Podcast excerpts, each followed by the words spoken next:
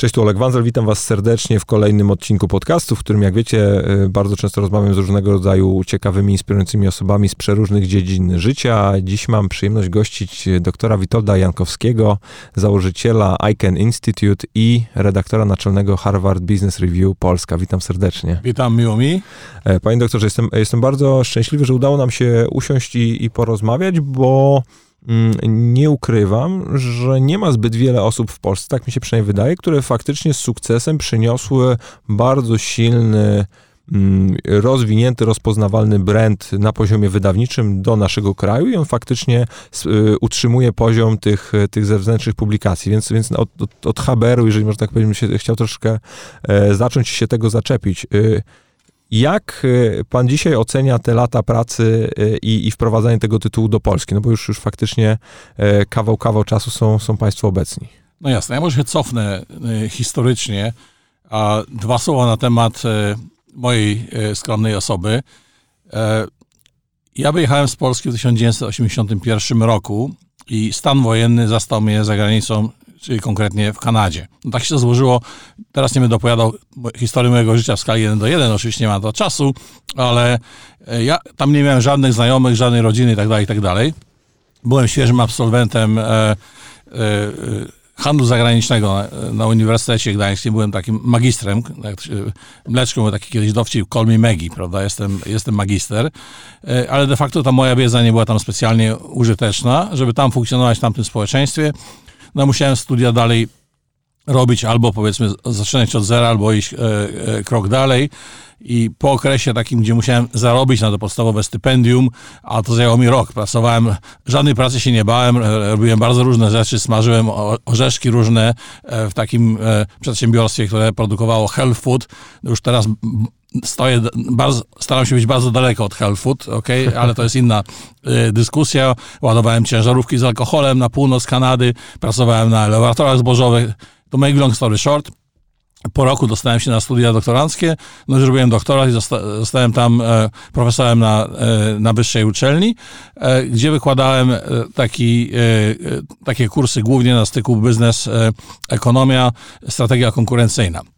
No i powiedzmy, e, ponieważ z charakteru ja nie do końca jestem takim typem e, stricte profesorskim, w pewnym momencie postanowiłem stworzyć własną e, firmę doradczą, taką e, małą firmę, którą wtedy nazwałem Canadian International Management Institute. No i tam powiedzmy sobie funkcjonowałem w miarę dobrze e, w Kanadzie. E, też e, z uwagi na, na te moje doświadczenia zawodowe miałem kontakt z profesorami Harvard Business School, które potem mi się przydały w późniejszym... Siłą rzeczy. Siłą rzeczy. Ale nie były takie specjalnie głębokie więzi. Kiedy sytuacja zaczęła się zmieniać w Polsce, no zacząłem się zastanawiać, a czy dalej powinien prowadzić swoją karierę e, w Kanadzie, czy pomyśleć o zrobieniu czegoś w Polsce. No i powiedzmy w Kanadzie byłem jednym z wielu a podobnych osób, ale w Polsce była dosyć spora luka kompetencyjnie, bo tak naprawdę polski kapitalizm dopiero powstawał. A, I wydawało mi się, że będę w stanie dać więcej y, z moich doświadczeń, no bo miałem już jakieś doświadczenia profesjonalne, e, y, także kompetencyjne.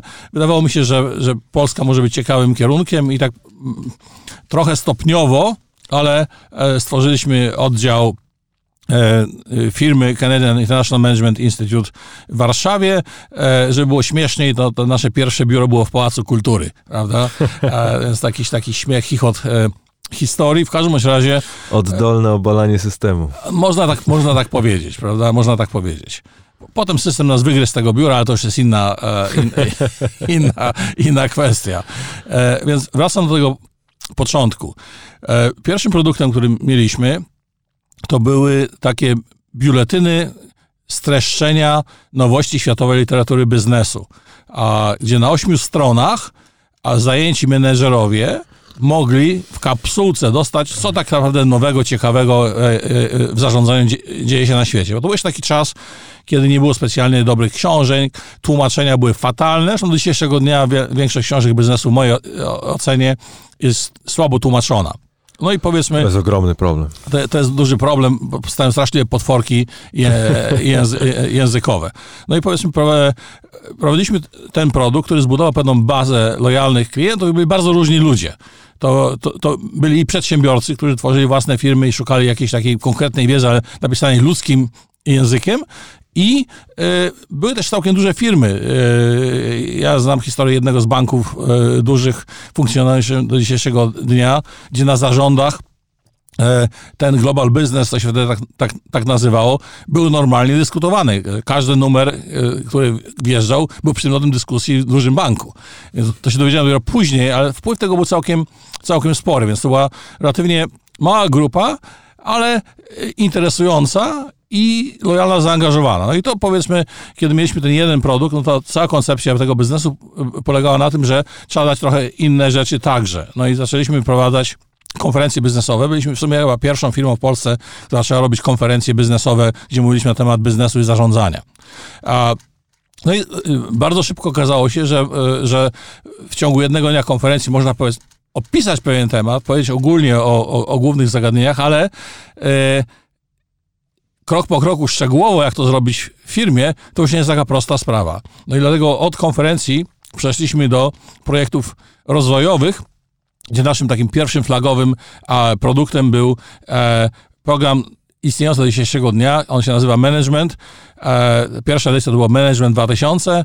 E, my to zawsze nazwaliśmy taki Alt MBA, mhm. czyli taka alternatywa do programu MBA. Do tego za chwileczkę wrócę. Na razie ten temat zaparkuję. No w każdym razie Mieliśmy te takie trzy linie produktowe.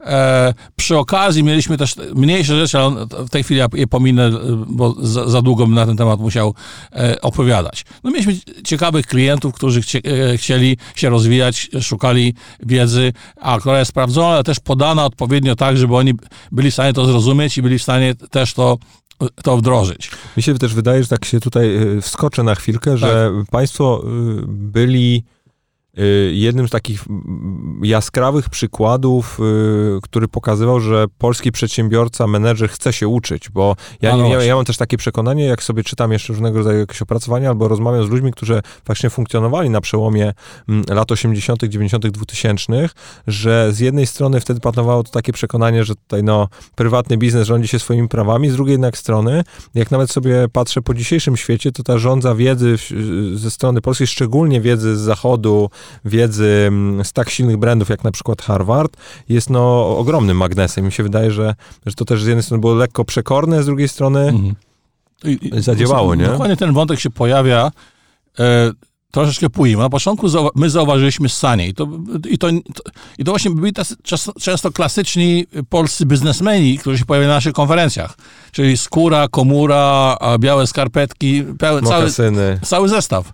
Tylko e, o ile takie typowe podejście do tej pierwszej generacji polskiego biznesu było bardziej pogardliwe wśród tak zwanej inteligencji, to mnie już życie, powiedzmy, po tamtej stronie oceanu nauczyło, żeby traktować szacunkiem ludzi, którzy jakiś sukces odnoszą. Więc dla mnie te, te, te aspekty zewnętrzne nie miały żadnego znaczenia, ale mi było istotne, że ktoś przychodzi i chce się czegoś nowego dowiedzieć, chce się rozwijać. I dla mnie to był dowód nie wprost, ale wystarczający, że jest przestrzeń na coś więcej. I to coś więcej y, w formie Harvard Business Review y, Polska pojawia się w 2003. I ona się pojawiła na, na, na zasadzie takiej, że Global Business w pewnym sensie wyczerpał swoją misję, bo zaczęło się pojawiać dużo więcej książek, a no, ludzie uczyli się języków i wydawało nam się, że, że, że ta przestrzeń, ona już jakby nie ma perspektywy rozwojowej i wydawało nam się także, że y, a ja znałem to wydawnictwo Harvard Business e, e, Review, że jest przestrzeń na polską edycję. I wtedy było kilka edycji międzynarodowych, była edycja e, niemiecka, były chyba, była w Brazylii, edycja hiszpańska na południową Amerykę, chyba Hiszpania, hiszpańska w Hiszpanii. Było chyba, chyba z pięć, wszystkich w tej chwili nie, nie przypomnę, bo myślałem, dlaczego nie zrobić polskiej polskiej edycji. No i tam powiedzmy zwróciłem się do ludzi e, z Harvard Business Review i mają taki wewnętrzny proces oceny, koncepcji. E, częścią tego procesu oceny było zrobienie takich badań grup e, fokusowych wśród ekspertów z polskiego rynku medialnego. No bo powiedzmy, byliśmy małą firmą, no i powiedzmy brand, no typu Harvard Business Review nie może dać komuś tak małemu, nieznanemu w sumie, no, oprócz tej mojej ograniczonej relacji z, po stronie szkoły, w swoje ręce, żeby ten brand nie, nie spalili. Tak? Więc to, to nie była taka prosta sprawa, więc dlatego był taki dosyć złożony proces. Wszystkich tych elementów nie będę opowiadał, ale częścią było spotkanie z polskimi ekspertami z rynku medialnego, którzy ocenią, czy w ogóle jest przestrzeń na rynku polskim. No ja zrobiłem takie spotkanie. Teraz przez, przez e, uprzejmość, może nie wrodzoną, ale wyuczoną, nie powiem, kto był na tym e, spotkaniu, spotkaniu, ale eksperci szybko, jak powiedziałem, jak na czym polega koncepcja tego produktu, powiedzieli, że a, koncepcja zupełnie absurdalna, dlatego, że polscy menedżerowie nie chcą się uczyć, tak? A przedsiębiorcy już w ogóle, nie? Oni w tych swoich skórach, fomurach, tylko zastanawiałem się, jak tam skręcić o, e, jakby ostrzyc klienta, e, ale tak profesjonalne zarządzanie to ich w ogóle nie interesuje. Z drugiej strony, no ja jednak byłem Polakiem, który mieszkał też po drugiej stronie oceanu. Widziałem Polaków, którzy tam zaczynali, tak? I nie widziałem tam ludzi niekompetentnych, oszustów, którzy tylko chcą iść na, e, na skróty.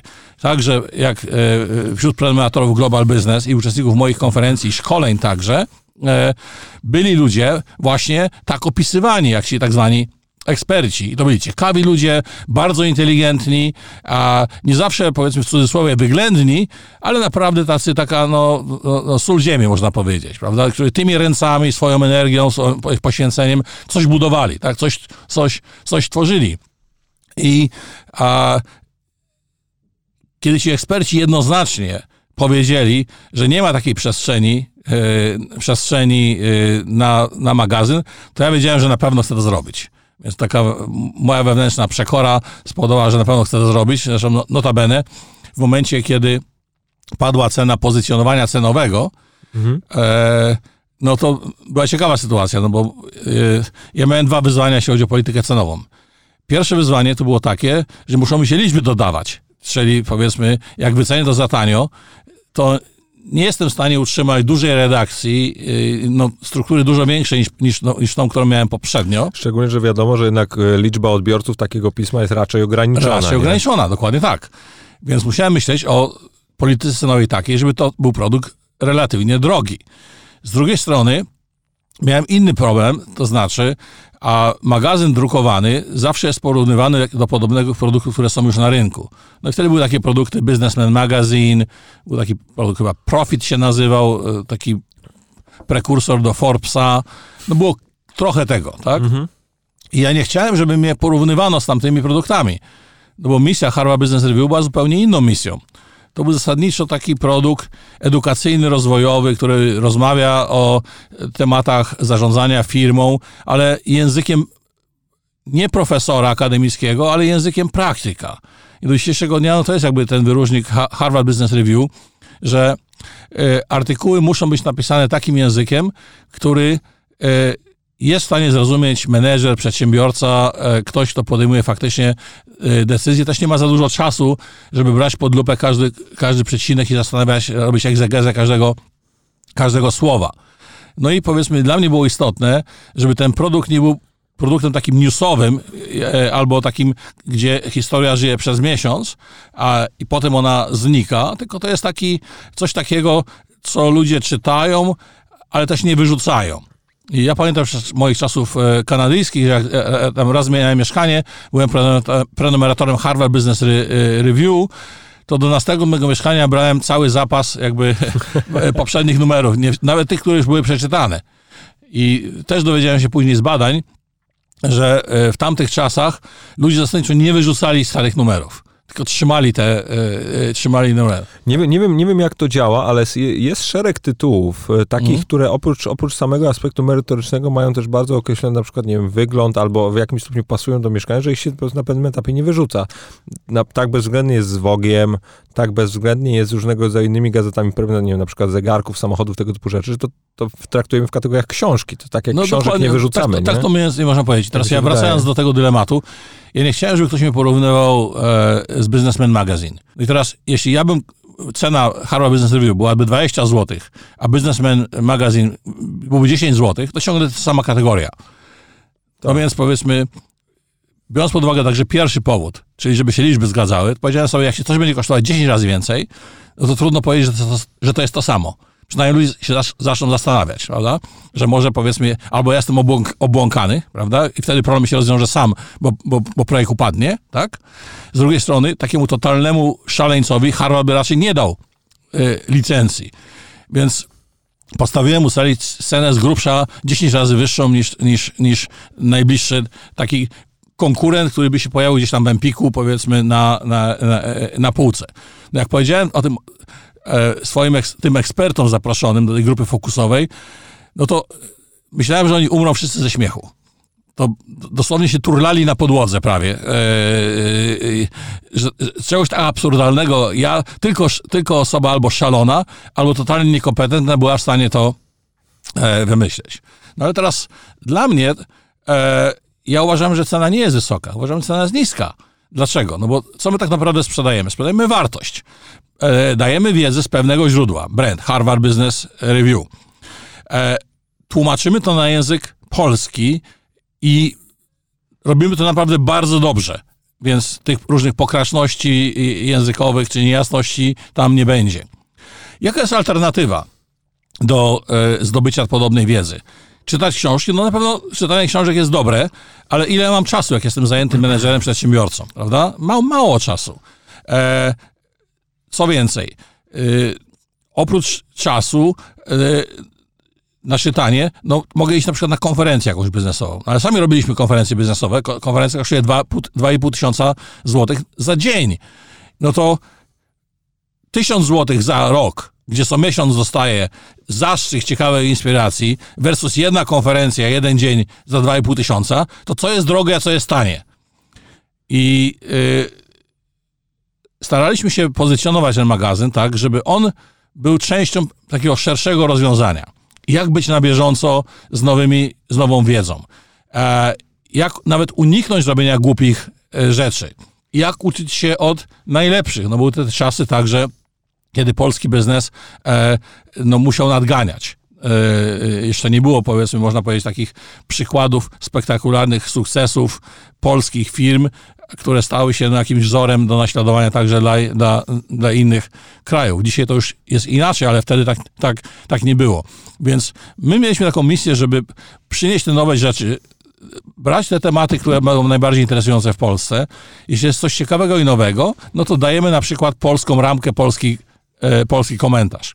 I stopniowo także naszą misją było budować polski content, czyli y, szukać ciekawych przykładów sukcesu. Jak to się rozkłada dzisiaj procentowo pomiędzy... 40% to jest polski content. O, czyli... E, e, w związku z tym, nawet gdyby było takie perfekcyjne tłumaczenie i jakby sztuczna inteligencja tłumaczyła wersję oryginalną na język polski perfekcyjnie, to ciągle jeszcze tak wątpię, no to racja bytu dla Harvard Business Review jest w polskiej edycji, no bo jest ten polski content. No i w tej chwili no mamy, mamy przykłady no, polskich firm, które sobie dobrze radzą. E, są to ciekawe też, też e, wzory do naśladowania także dla innych firm. Poza tym też no, jednak sztuczna inteligencja zakłada, że musi to być w formie cyfrowej, a teraz pytanie, czy tak naprawdę jednak wartością tego akurat... Y tego akurat y, produktu nie jest też to, że on jest faktycznie fizyczny. Ty możesz przez niego jednak, gdy mówimy o osobach mm, high management, mid management, nie o jakichś przedsiębiorcach, to to są jednak jeszcze, y, bardzo często się z tym spotykam, są osoby, które czytają książki fizyczne, zaznaczają sobie na marginesach, dopisują rzeczy mm, i tego, tego, tego, tego nie zastąpimy. I to w sumie nie, nie wiem, jak dane oczywiście wyglądają. Może tak. być tak, że 70% konsumentów y, czyta w cyfrowej wersji, ale zakładam, że no, w tej chwili jeszcze nie. nie. To, tutaj się zmienia wszystko wszystko z uwagi na demografię, że kolejne młodsze generacje są już mniej przyzwyczajone do, czytania książek. I myślę, że w pewnym momencie print stanie się marginalny. No ale na początku nie był na pewno i dzisiaj ciągle nie jest. Większość e, naszych czytelników konsumuje treść w wersji drukowanej, natomiast my traktujemy e, formę dostarczenia wiedzy e, nie taką print versus e, online czy digital, tylko raczej jako uzupełniające się formaty. Czyli y, nasza formuła jest taka, są sytuacje, kiedy łatwiej jest przeczytać y, drukowaną wersję. No, jadę pociągiem na przykład i powiedzmy, mogę sobie zrobić notatki na marginesie. Ale już na przykład czekam na, e, jestem na, umówiony na spotkanie e, z klientem potencjalnym, który się opóźnia i mam pół godziny, no to może na mojej komórce będzie mi łatwiej. Jestem gdzieś na, e, na wakacjach, na plaży, na tablecie być może e, mhm. jest właściwa e, forma. Więc my traktujemy te formaty, staramy się e, jako komplementarne. Bo nawet ja zauważyłem, że trochę inaczej się czyta w digitalu, a trochę inaczej się czyta w druku. I nawet pewne treści, które umknęły mi w druku, zobaczyłem w digitalu i w drugą stronę. Więc e, to jest też ciekawa obserwacja. Ale w każdym, w każdym razie wydaje mi się, że te proporcje będą się zmieniać, w jakim stopniu jest to nie, e, nieuniknione. No także mamy wersję audio.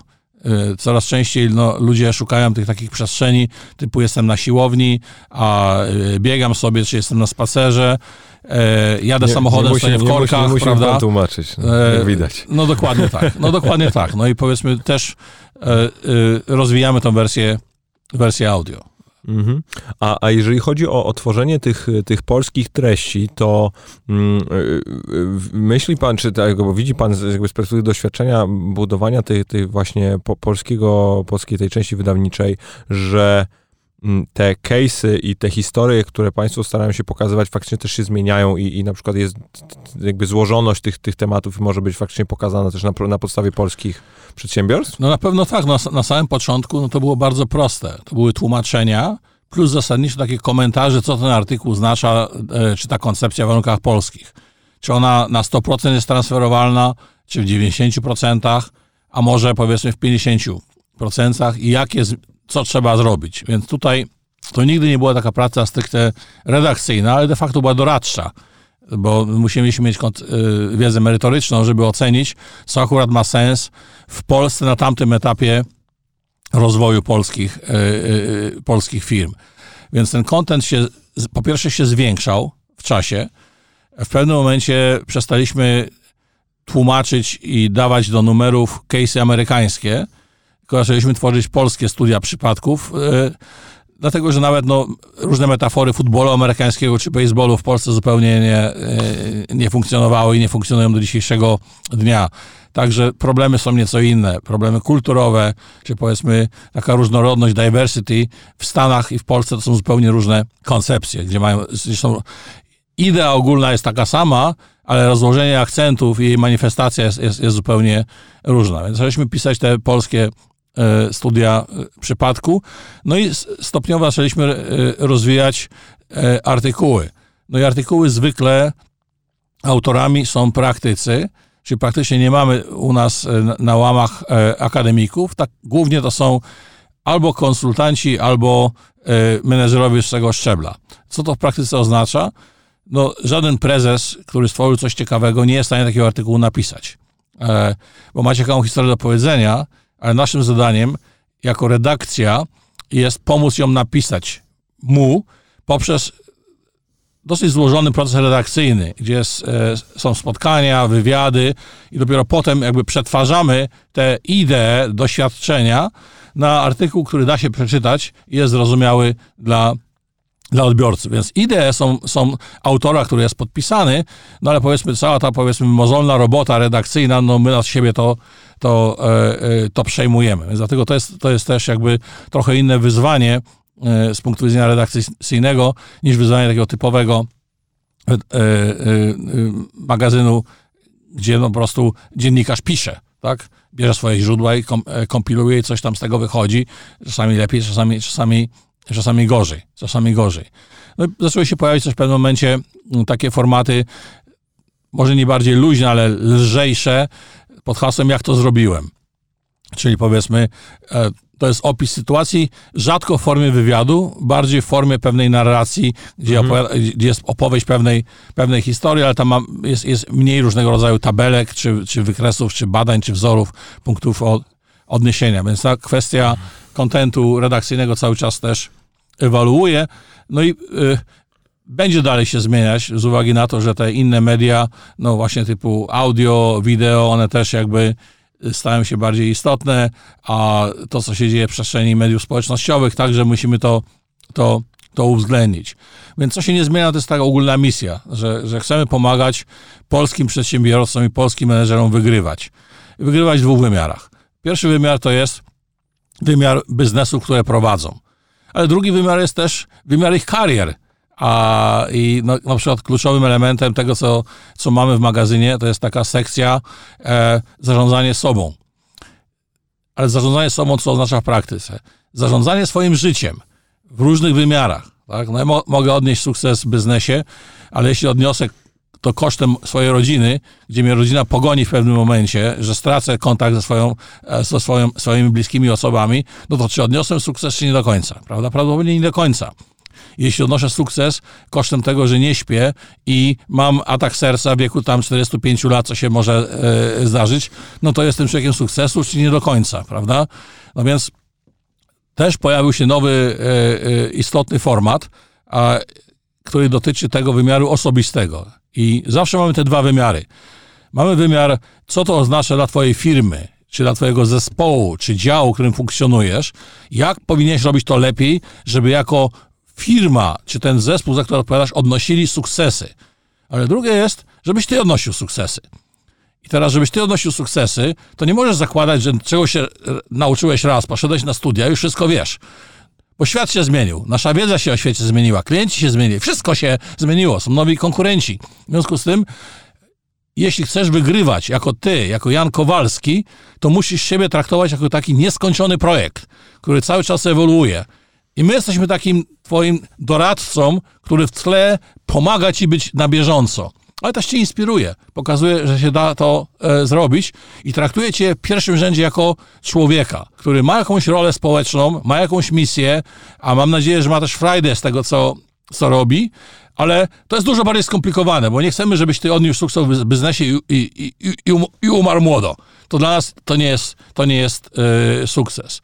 A, a jak pan dba o to we własnej organizacji, żeby właśnie cały czas ewoluować i dostosować do tego, no jednak trzeba powiedzieć, potwornie szybko zmieniającego się świata, bo mm, też y, rozmawialiśmy przez telefon przed, przed tą naszą dzisiejszą rozmową i, i zwróciłem uwagę na jedną taką kwestię, że w momencie, kiedy no, Harvard Review, y, Harvard Business Review w Polsce wchodził i, i był jakby pierwszy raz y, wydawany, a dzisiaj, y, no to minęło dobre kilkanaście lat y, i pojęcie menedżera się zmieniło. No już dzisiaj kompletnie też w pewnym sensie adresat tego, tego wydawnictwa jest kompletnie inny. Zastanawiam się, w jaki sposób pan dba o to, żeby właśnie wewnątrz też własnej organizacji cały czas dążyć do przodu. No to znaczy, nasza firma ICANN Institute mhm. cały czas się zmienia.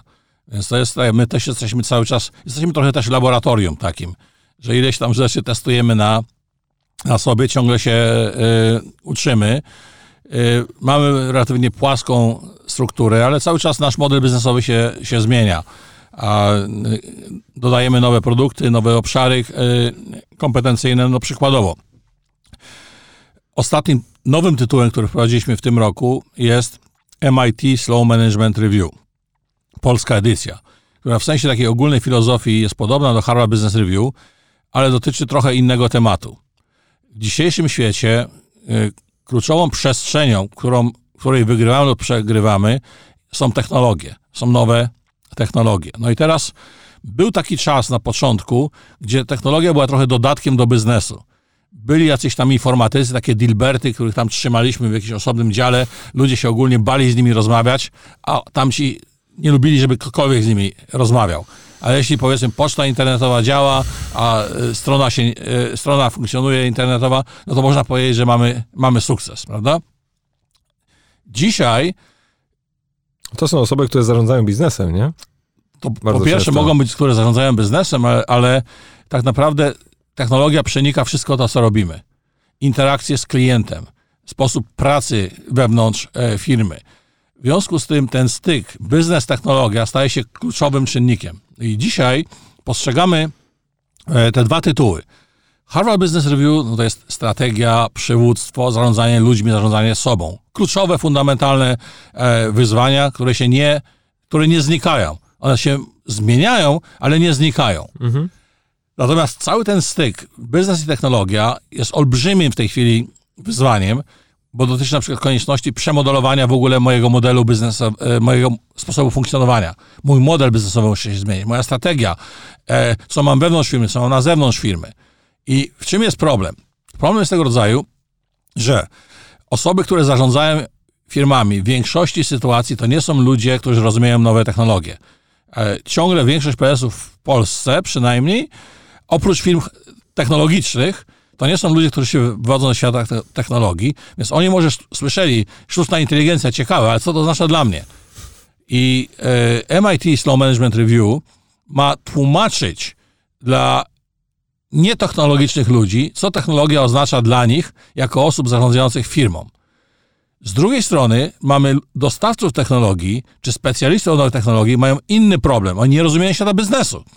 W związku z tym mówią o tych technologiach, ale takim żargonem, który tylko oni rozumieją i nie są w stanie przebić się nawet e, z ciekawymi pomysłami do zarządów firm, do swoich klientów, być może jeśli reprezentują spółki e, technologiczne, bo nie rozumieją konkretnych wyzwań, dylematów po drugiej stronie barykady.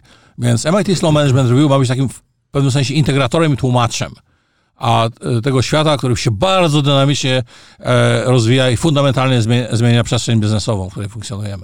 A, a na poziomie samych, może nie tyle co procesów, ale, ale jakichś takich wewnętrznych mechanizmów, jak pan dba o to właśnie, żeby ta kultura testowania była pogłębiana i faktycznie stała u, gdzieś tam u fundamentu e, czy, czy ICANN Institute, czy, czy już samych jakby działalności wydawniczej, bo mm, z jednej strony zdaję sobie sprawę, że mm, w tak szybko zmieniającym się świecie to jest no, cecha mm, bezwzględnie najistotniejsza, z drugiej strony też zdaję sobie, wiem, wiem nawet na naszym przykładzie, wcale nie jest taki prosty, nawet jak się jest młodą firmą, która nie powinna być zwinna, tak? No właśnie, no więc no, no tutaj najlepiej się sprawdza koncepcja, my to stosujemy w całej firmie, która wywodzi się ze świata lean startupu, minimum viable product. Mhm. My kuliśmy takie stwierdzenie minimum viable anything.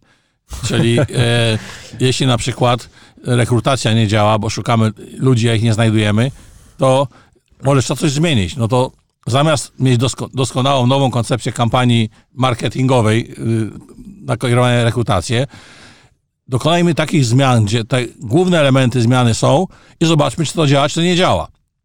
E, to samo w marketingu. Jeśli e, pojawiają się jakieś nowe przestrzenie e, komunikacji z, potencjalnymi klientami, odbiorcami, no to spróbujmy, zobaczmy, co działa, co nie. Sformułujmy tą podstawową koncepcję, no i zobaczmy, co nam rynek powie.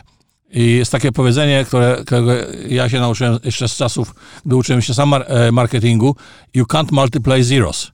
Czyli jeśli ta twoja kampania przynosi zero, no to kill it now, nie? Mhm. zabij to y, teraz. A jeśli to ma puls i widać, no sukces to jeszcze nie jest, ale pacjent jeszcze nie umarł, prawda? No to zastanówmy się, co może trzeba zmodyfikować. Więc jakby to jest taki proces, który wymaga cały czas się, może testowania to jest trochę może złe słowo, ale bardziej uczenia się. I wtedy jakby kluczem jest budowanie kultury organizacyjnej takiej i staramy się to robić u siebie w firmie, ale także jakby y, dać takie przesłanie naszym y, odbiorcom, że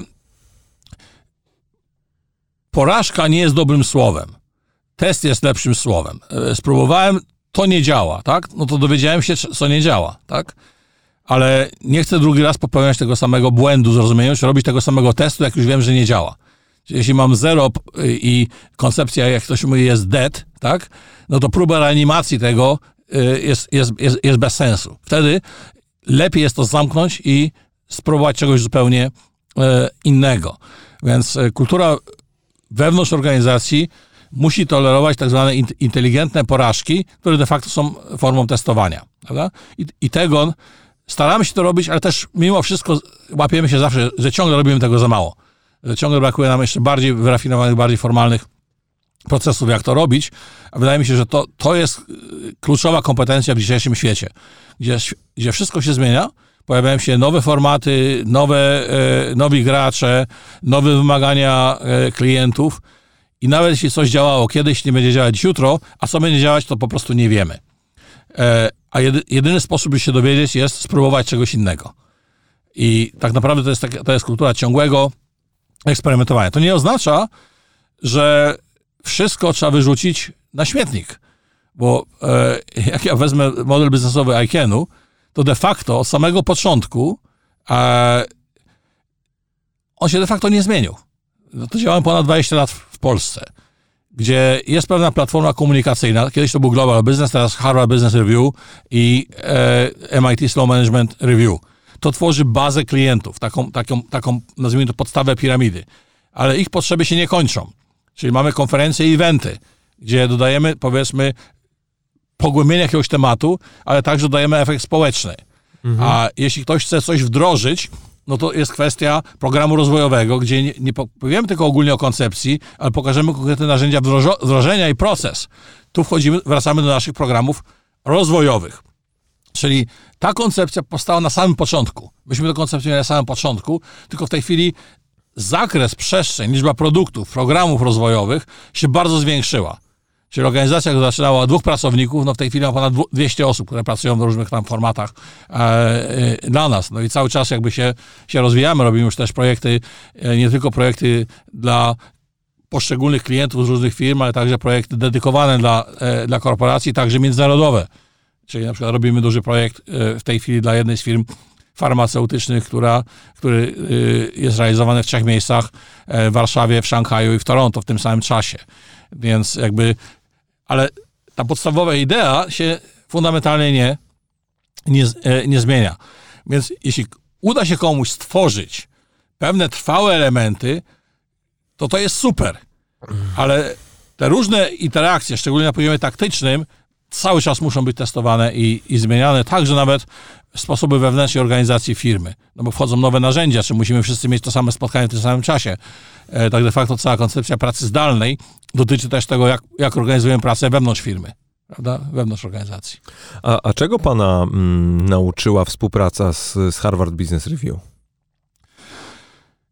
Jako, jako ciałem i pewnie hmm. też tak, jako tytułem, bo zakładam, że to hmm. mogą być dwa wymiary tej kwestii. No tak, nie? więc jakby no, pierwsza kwestia jest, że warto pracować z kimś, kto naprawdę jest numer jeden w jakiejś kategorii. Tak, że, że numer 3, 4, 5 to już nie jest do końca to, to samo z różnych, z różnych powodów. Druga kwestia jest taka, żeby jednak y, mieć szacunek dla, dla brandu, ale nie nadmierny szacunek. To znaczy, y, mimo wszystko działamy w trochę innym kontekście. W związku z tym musimy mieć odwagę i śmiałość modyfikacji tam, gdzie one są potrzebne. Czyli my na, szczególnie na przykład na początku e, traktowaliśmy produkt bardziej jako z jednej strony edukacyjny, ale z drugiej strony jako luxury brand. Oryginalny Harabes nigdy nie postrzegany jako luxury brand.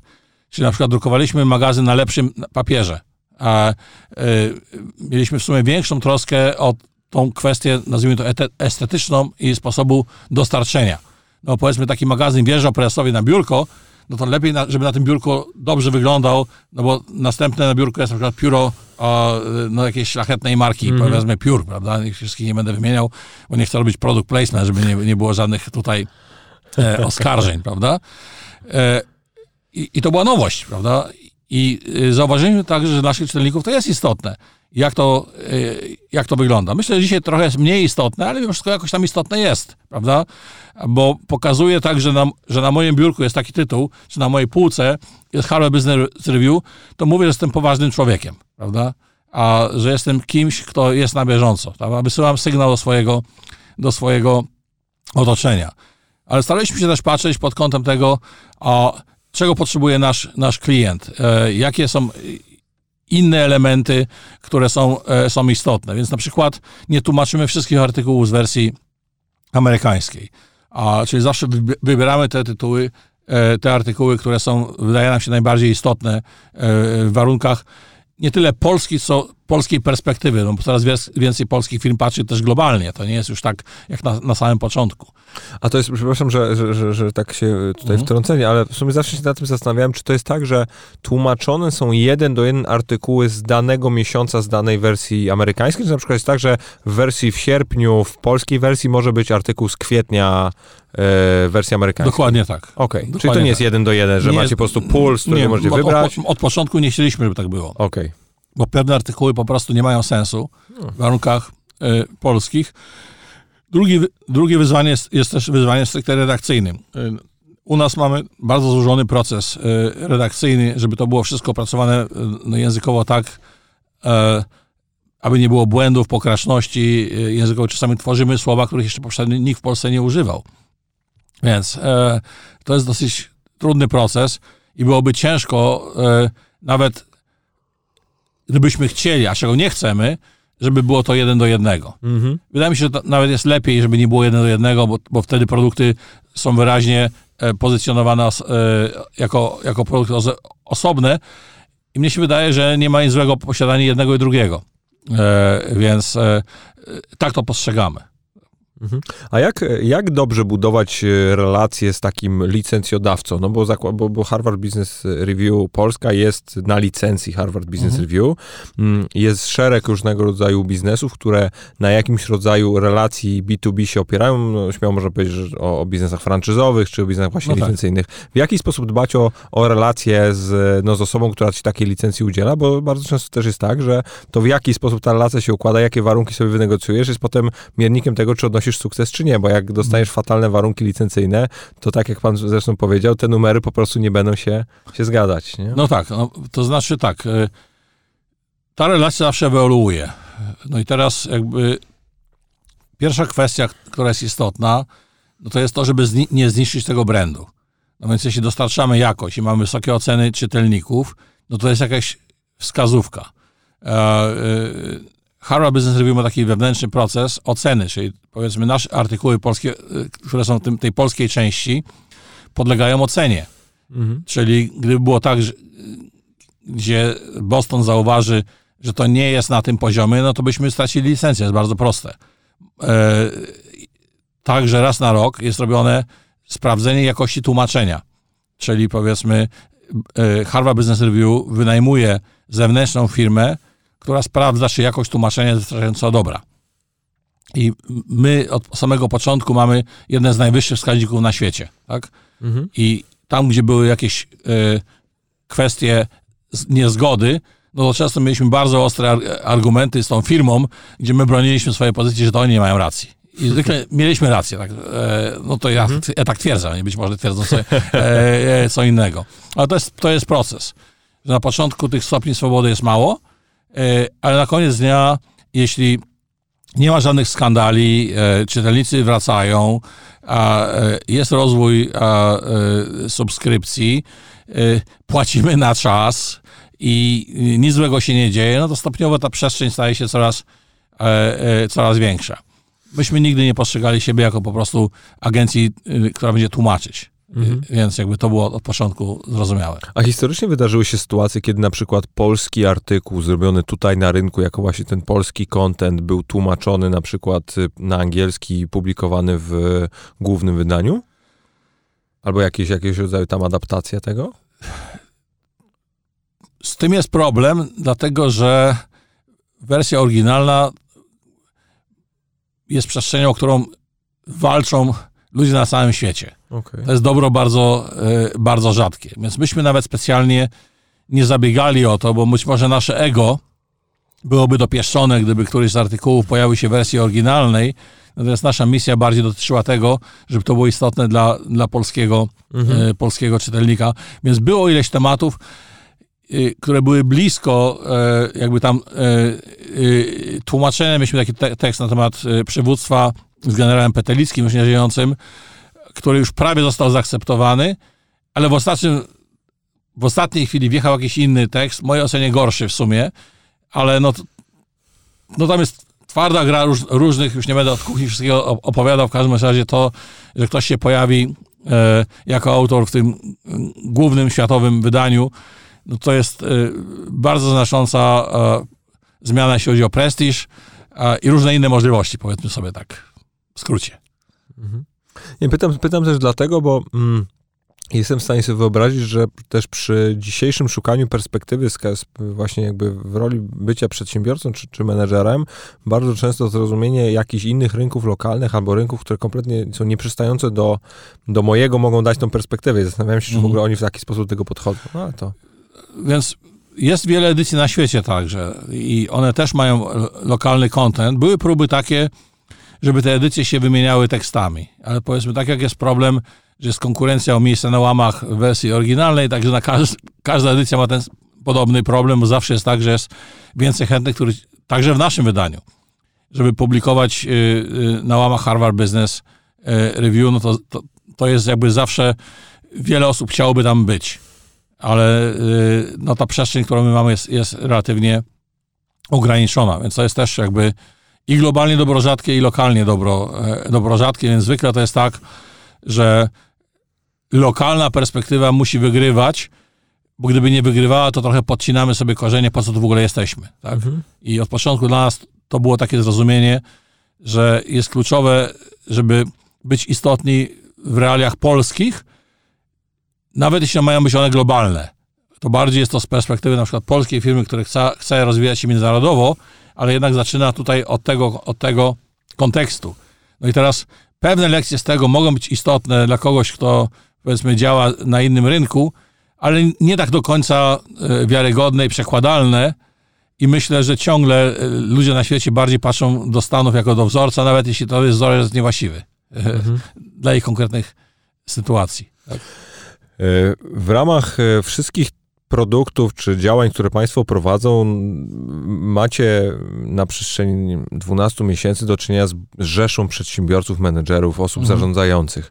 Jak e, Pan patrzy na, na to, z kim dzisiaj Państwo się spotykają, kto jest Państwa klientem, a i, i patrzy na to z perspektywy czasu, jak jak te potrzeby tych menedżerów, jak ci sami menedżerowie się zmieniali na przestrzeni czasu? Jak pan na to patrzycie? Jakie, jakie wyzwania stoją przed y, taką postacią menedżera XXI mhm. wieku, jeżeli można no tak właśnie, powiedzieć? Może zacznę od tego menedżera, który był na początku. Mhm. Były takie dwie kategorie. Pierwsza kategoria to był przedsiębiorca.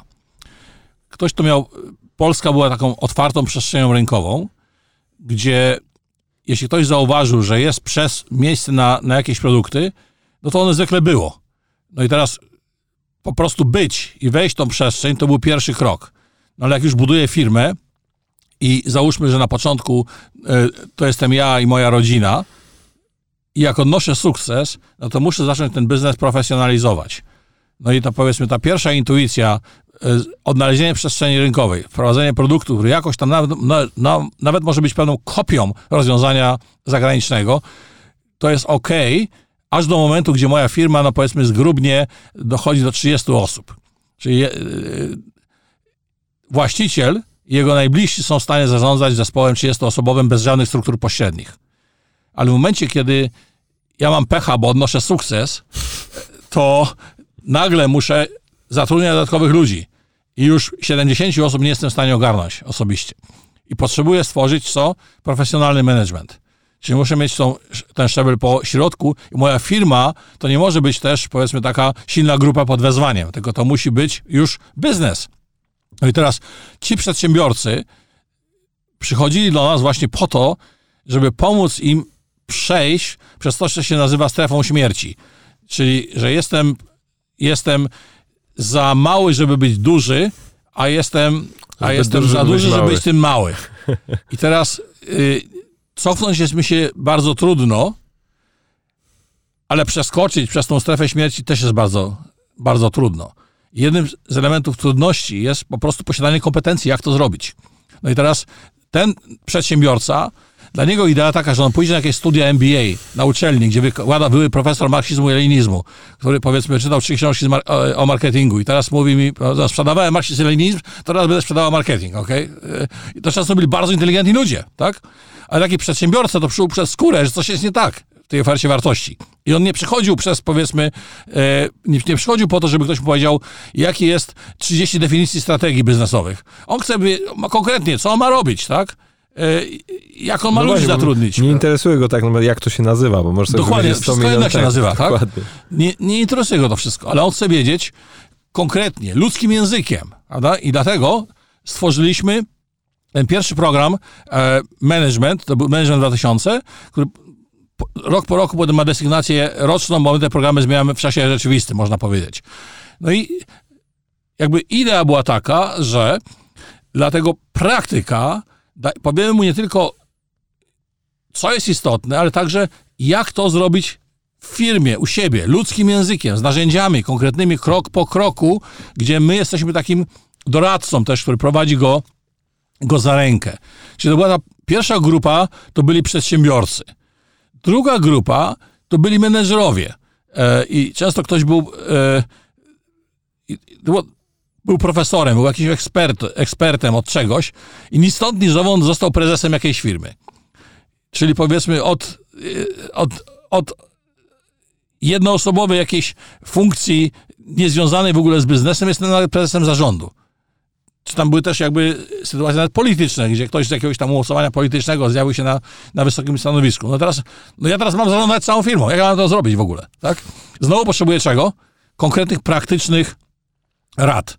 Więc my zobaczyliśmy, że była istotna luka rynkowa, która w jakimś stopniu ciągle istnieje, może nie tak ostrym e, stopniu, że z jednej strony są programy akademickie, które też się zmieniają, ewoluują i one z czasem stały się coraz lepsze oczywiście, ale, ale jednak e, tam każda funkcja biznesowa jest osobna, marketing rozmawia z finansami, e, nie do końca prowadzący jest praktykiem, nie do końca rozumie nawet w wymiarze emocjonalnym te wszystkie wyzwania, że ktoś, kto nigdy nie musiał zwolnić kogoś z pracy, nie do końca wie, jak się zarządza ludźmi. Taka jest przynajmniej moja e, ocena. No ale tak samo każda osoba, która nie miała momentu stresu związanego z niewypłaceniem pensji albo no właśnie. nie jest w stanie o tym opowiedzieć. Nie jest w stanie wiarygodnie o tym opowiedzieć, a też nie czuje tego odbiorcy, bo nie ma wystarczającej empatii dla, dla niego.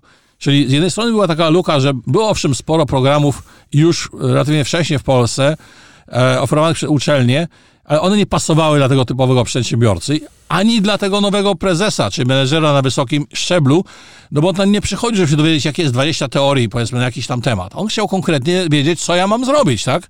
Zostałem wszystko jedno jak, dyrektorem marketingu. No i co z tego dla mnie wynika? Y, do dzisiejszego dnia takim głównym podręcznikiem marketingu jest kot, książka Kotlera. To jest książka grubości, powiedzmy, takiej, powiedzmy, cegły. I jak ktoś kogoś chciałby zabić, prawda, to mógłby łatwo zrobić, jakby po głowie takim kotlerem dał. No. E, ale możliwe, że więcej by z tego kotlera zostało, jakby go tak przełożyć przez głowę. No, no, no, no, dokładnie tak. No teraz my wiedzieliśmy, że nikt, ani ten przedsiębiorca, ani, ani ten menedżer tego kotlera nigdy nie przeczyta. A jakby przeczytał, to by zgłupiał od, tego, od, od tej całej wiedzy, która tam jest yy, yy, zgromadzona. No ale on ma konkretne dylematy. Na przykład, jak pozyskiwać klientów, jak utrzymywać klientów, jak rozwijać ich w czasie, jak pozycjonować swoją ofertę. Czyli my konfigurowaliśmy nasze programy rozwojowe i teraz mamy szerszą gamę tych, tych programów pod kątem, jakie konkretne problemy ci praktycy mają, a następnie staraliśmy się o tym inteligentnie, ludzkim językiem porozmawiać, dawać dużo case'ów, studiów przypadku, w tym mhm. także wykorzystując te studia w przypadku i case'y, które publikowaliśmy na łamach Harvard Business e, Review Polska, a potem dać narzędzia wdrożenia. Co oni z tym dalej mogą, mogą zrobić. No i teraz w czasie, jak to ewaluowało? Kiedy ci przedsiębiorcy czy menedżerowie sami skończyli nasze programy, to szybko zobaczyli, że e, nie są w stanie nic samemu wdrożyć. No i teraz e, oni dostali pewną wiedzę i zrozumienie narzędzia, ale musieli nauczyć jeszcze kogoś swojej organizacji. Dlatego kolejna grupa, którą przysyłali, byli ich podwładni którzy stali się e, jakby częścią ich zespołów, które także musiały e, brać udział w jakimś procesie zmiany. Więc e, widzimy, że rok po roku wracają kolejne grupy menedżerów do naszej firmy. I niektórzy wracali na ten program podstawowy management, który był taki programem przygotowawczym do roli w zarządzie firmy ale niektórzy mówią, no ja niekoniecznie mam potrzebę, żeby szkolić kogoś pod kątem członka, bycia członkiem zarządu, ale ktoś, kto był specjalistą, e, chce go zrobić menedżerem. Ale większość specjalistów nie radzi sobie w rolach menedżerskich, bo mogę być super specjalistą, ale menedżer odnosi sukces poprzez innych ludzi, a nie poprzez samego siebie, swoją doskonałość danej, danej domenzie. Ona jest potrzebna z punktu widzenia wiarygodności i, i zdolności do rozwoju pracowników, ale jest trochę inną kompetencją. Czyli stworzyliśmy na przykład program First Time Manager, który dotyczył tej szerszej grupy y, pracowników, którzy potrzebowali głównie nauczyć się realizować swoje cele poprzez innych ludzi. Mhm. A mało kto z nas się uczy z bardzo wysokimi kompetencjami, y, no jak zarządzać innymi ludźmi. Czyli, jeżeli dobrze rozumiem, to w pewnym sensie twierdzi pan, że wcale że te osoby mogły się zmieniać, jako jakby postać menedżera się mogła zmieniać, ale potrzeby, które te osoby mają, są w pewnym sensie podobne. Są podobne, tylko dotyczą innych grup. Natomiast ci, co skończyli na przykład program management, no to po jakimś czasie zobaczyli, że tak, oni zdobyli pewne podstawy, wiele się zrobili. No ale starczyło to im na 4 lata, no to teraz świat się w międzyczasie zdążył zmienić. I ogólnie ludzie do nas przychodzą tacy, którzy no, mają jakiś głód wiedzy, chcą ca cały czas się rozwijać. I dla nich stworzyliśmy dodatkowe programy, czyli stworzyliśmy program, e, pierwszy program, który stworzyliśmy, to się nazywa Strategic Leadership Academy, że to jest program taki, który dotyczy kluczowych strategicznych wyzwań w danym momencie. Czyli na przykład dzisiejszej edycji, no to jest jak osiągać sukces w bardzo turbulencyjnym, niepewnym środowisku, a, a e, tak zwanym środowisku WUKA. A, I znowu każda edycja tego programu zmienia się w sensie e, tematów, ale także zawartości, e, zawartości tematycznej. W pewnym momencie ci menedżerowie, którzy byli u nas e, na poprzednich programach, też zaczęli mówić, no kurczę pieczone, ja faktycznie odniosłem sukces, e, staram się balansować swoim życiem, ale widzę, że to moje zarządzanie staje się coraz trudniejsze, bo ja jestem wąskim gardłem. Bo w pewnym sensie menedżer przypomina trochę żonglera że musi myśleć o strategii, o rekrutacji ludzi, o rozwoju yy, ludzi, e, musi dbać o egzekucję, wykonanie strategii. Czyli to jest trochę tak, ja, ja lubię używać takiej metafory właśnie żonglera. A gdybyśmy zadali, zadali sobie proste pytanie, ilu piłkami jestem w stanie łatwo żonglować? Czy, czy potrafimy żonglować jedną piłeczką? No raczej tak. Ale w biznesie ja nigdy nie mam jednej piłeczki. No to dwie piłeczki już nie jest tak łatwo, prawda? Ale trzy piłeczki to już jest dużo trudniej. Ale cztery piłeczki to już jest bardzo trudno. I teraz, dlaczego tutaj ta rola osoby centralnej tej lidera jest, jest kluczowa? No bo, co oznacza żonglowanie piłeczkami? Oznacza dwie rzeczy. Po pierwsze, ja muszę wiedzieć, gdzie która piłeczka jest. Czyli muszę mieć je na oku. To nie jest takie proste. Ale drugie jest też bardzo istotne. Żongler podrzuca piłeczkami, w związku z tym dodaje piłeczkom energii. I lider zawsze w swojej organizacji dodaje albo pozytywnej energii, albo ją zabiera. I teraz, jeśli organizacja ma się rozwijać, a, a lider albo nie ma energii, albo to jest destrukcyjna energia, to, to przez perspektywy takiej organizacji są bardzo, bardzo złe. No i teraz stworzyliśmy specjalny program, który jest unikalny do dzisiejszego dnia w Polsce, który się nazywa Personal Leadership Academy, który oznacza, jak ty, liderze, powinieneś zarządzać sobą ale już nie z perspektywy menedżera, który gdzieś tam awansuje, ale na samej górze, gdzie ta liczba piłeczek jest dużo większa. Ale twoja rola jest też absolutnie kluczowa. Ty de definiujesz na przykład wartości firmy. A kultura organizacyjna, e, ja nie mogę deklarować jednych wartości, ale mój lider nie może nie żyć tymi e, e, wartościami. Ja muszę mieć odpowiednią energię wewnętrzną. Muszę zarządzać swoim stresem. Muszę mieć zdolność patrzenia na te różne piłki i zrozumienia, jak one się zmieniają muszę czasami dać pozytywnej energii, prawda? Ale jak ja sam jej nie mam, to mam, mam tutaj problem. Więc stworzyliśmy dosyć unikalny y, program, gdzie y, koncentrujemy się na tej osobie właśnie lidera.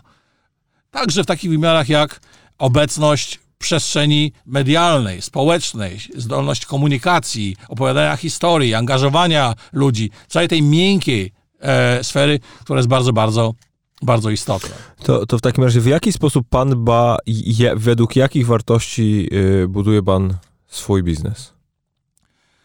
Co jest, co jest istotne, bo zdaję sobie okay. też sprawę, że bardzo często mm, dużo prościej przychodzi nam mówić o czyichś firmach, tak. niż potem to y, w jakimś stopniu implementować u siebie. No, więc my postrzegamy siebie jako merytokrację, czyli y, chcemy, żeby wszyscy byli zadowoleni w firmie, ale nie, jeśli nie są w stanie nic wnosić. No bo jesteśmy relatywnie płaską i szybką strukturą i my musimy naszym klientom dawać.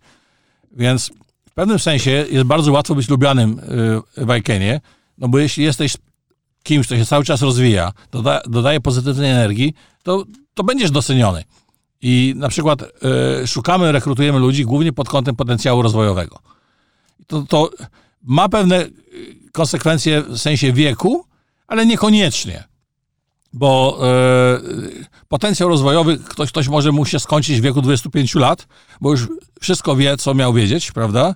I już nie potrzebuje nowych tematów, e, jak to się mówi, my brain is full, więc ja już nie potrzebuję zasycać nowych, e, nowych, nowych idei. Więc my patrzymy pod kątem potencjału potem zastanawiamy się, jak te ścieżki rozwoju można tworzyć w naszej firmie, żeby ludzie, którzy do nas przychodzą, mieli tą przestrzeń stałego rozwoju. To jest nasza jakby kluczowa oferta wartości. No i teraz jakby to jest bardzo istotne, no bo musi być spójność wewnętrzna, kulturowa i zewnętrzna. Jeśli promujemy na zewnątrz, że rozwój jest bardzo istotny i dajemy tobie narzędzia rozwoju, a w naszej organizacji nie dajemy przestrzeni rozwoju i mamy ludzi, którzy też już wszystko wiedzą, nie chcą się rozwijać, no to jest podstawowy dys dysonans, prawda? Więc taka pierwsza kwestia jest, kogo w ogóle zatrudniamy. E, druga kwestia no to jest ta kwestia testowania, eksperymentowania. A e, trzecia kwestia no to jest brak e, bardzo sztywnych, złożonych struktur. Jesteśmy relatywnie płaską organizacją, gdzie jest bardzo wiele więzi, więzi, więzi poziomych. Tworzymy też przestrzenie rozwojowe. To znaczy, ci, którzy przychodzą do IKEA, na przykład uczestniczą w programach rozwojowych.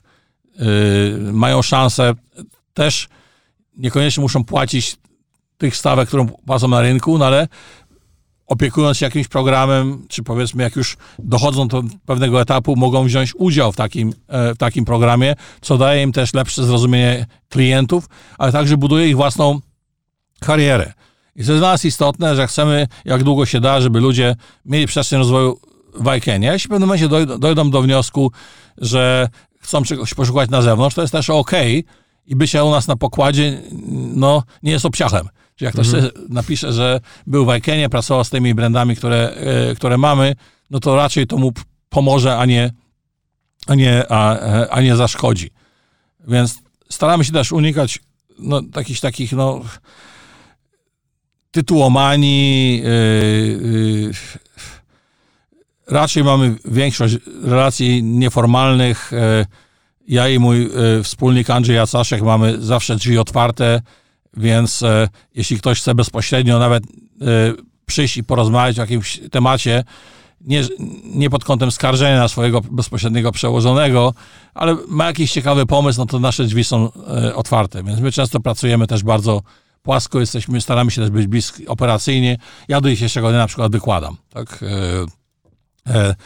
Czytam e, ostatnie artykuły, które przychodzą, ostatnie czytanie wjeżdża na moje biurko. Staram się być blisko klienta, tak? Mhm. Blisko tej przestrzeni operacyjnej, bo wydaje mi się, że, że zabójstwo takiej firmy jak ja byłoby, gdyby ta, nazwijmy to, ludzie w hierarchii organizacyjnej oderwali się od styczności e, z rynkiem. No i chcemy, żeby się oni też rozwijali. Trzeba poczuć krew, nie? Trzeba poczuć krew, też poczuć ból, tak?